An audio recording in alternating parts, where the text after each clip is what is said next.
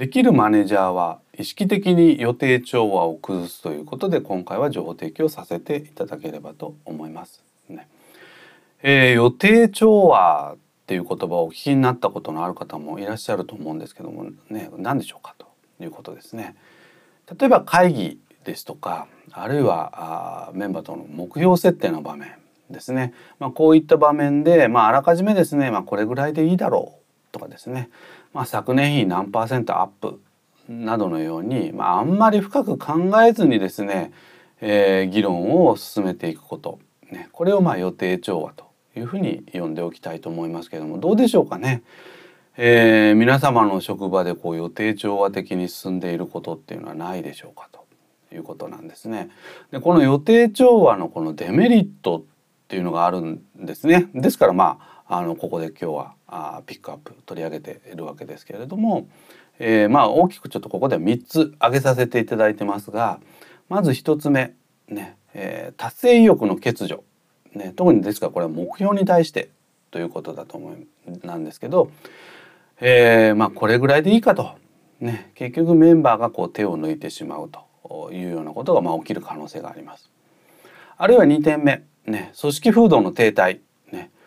あのテレワークがこう進んでくるとこの組織風土をいかに維持していくかというのがマネージャーにとって非常にこれ必須のポイントになってくるわけですけれども、えー、やっぱり組織風土が停滞をしてくるとですねこうモチベーションが下がってきますね。でそのモチベーションが下がってくるとですねこれ他のメンバーいろんなメンバーにこれ伝染していくわけですね。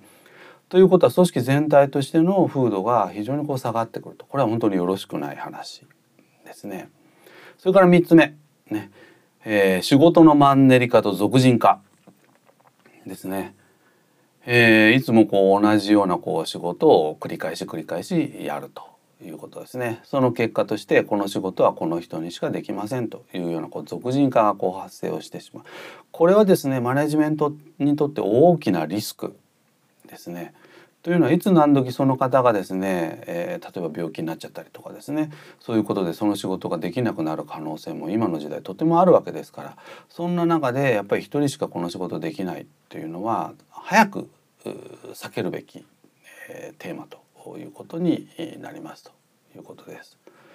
でそんな中でじゃあですね私たちはどのようにしてこの予定調和を崩していけばいいんでしょうかということですね。これも今日は3点ご紹介をしていければと思います。ね、まず1点目、ね。えー、目標ですね、えー、まあ言ってみればあるべき姿ですけどもこれをやっぱりチャレンジングに掲げていきましょうよということですね。やっぱりチャレンジングにやっていかないと人は成長していきませんですね。特にこういった時代ですからあ少し一歩でも二歩でも上を向いてねチャレンジングにこう掲げてみてはいかがでしょうか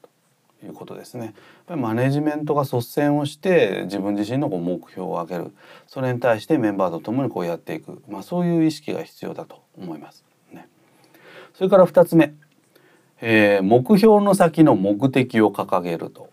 いうことですね。えー、目標というのはどちらかというとですね短期的なイメージですね。えー、半年間とか1年とかそういうイメージなんですけども目的というのは3年とか5年とかあるいは10年とかそういうものですね。だからもっと先の究極の的ということなんですけどもあの人はですねやっぱり長期的なあ動向というかですねこうやっぱ未来が見えるとこうやる気にこうつながっていきますのでね私たち何のために仕事をしているのかこの組織の目的は何なのかそれに対して私たちはどういう貢献ができるのかね、そういうことをですねやっぱり常にこう掲げていくということも大切なことかと思いますね。でその時にね、えー、効率だけではなくて効果ね、えー、今まで以上に正しく今まで以上に早く今まで以上に安全に今まで以上に楽に、えー、こういったことをですね念頭に目的を掲げるということかと思います。ね、それから3点目ですけども目的目標の達成意義を断るごとに問い続けるということですね。えー、目的目標を一回掲げただけでは誰もね、あの本気にしません。絵に描いた餅になってしまいますか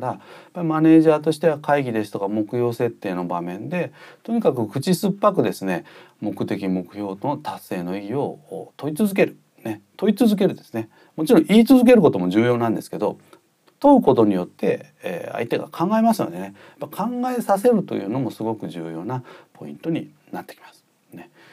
以上できるマネージャーは意識的に予定調和を崩すということで情報提供させていただきました。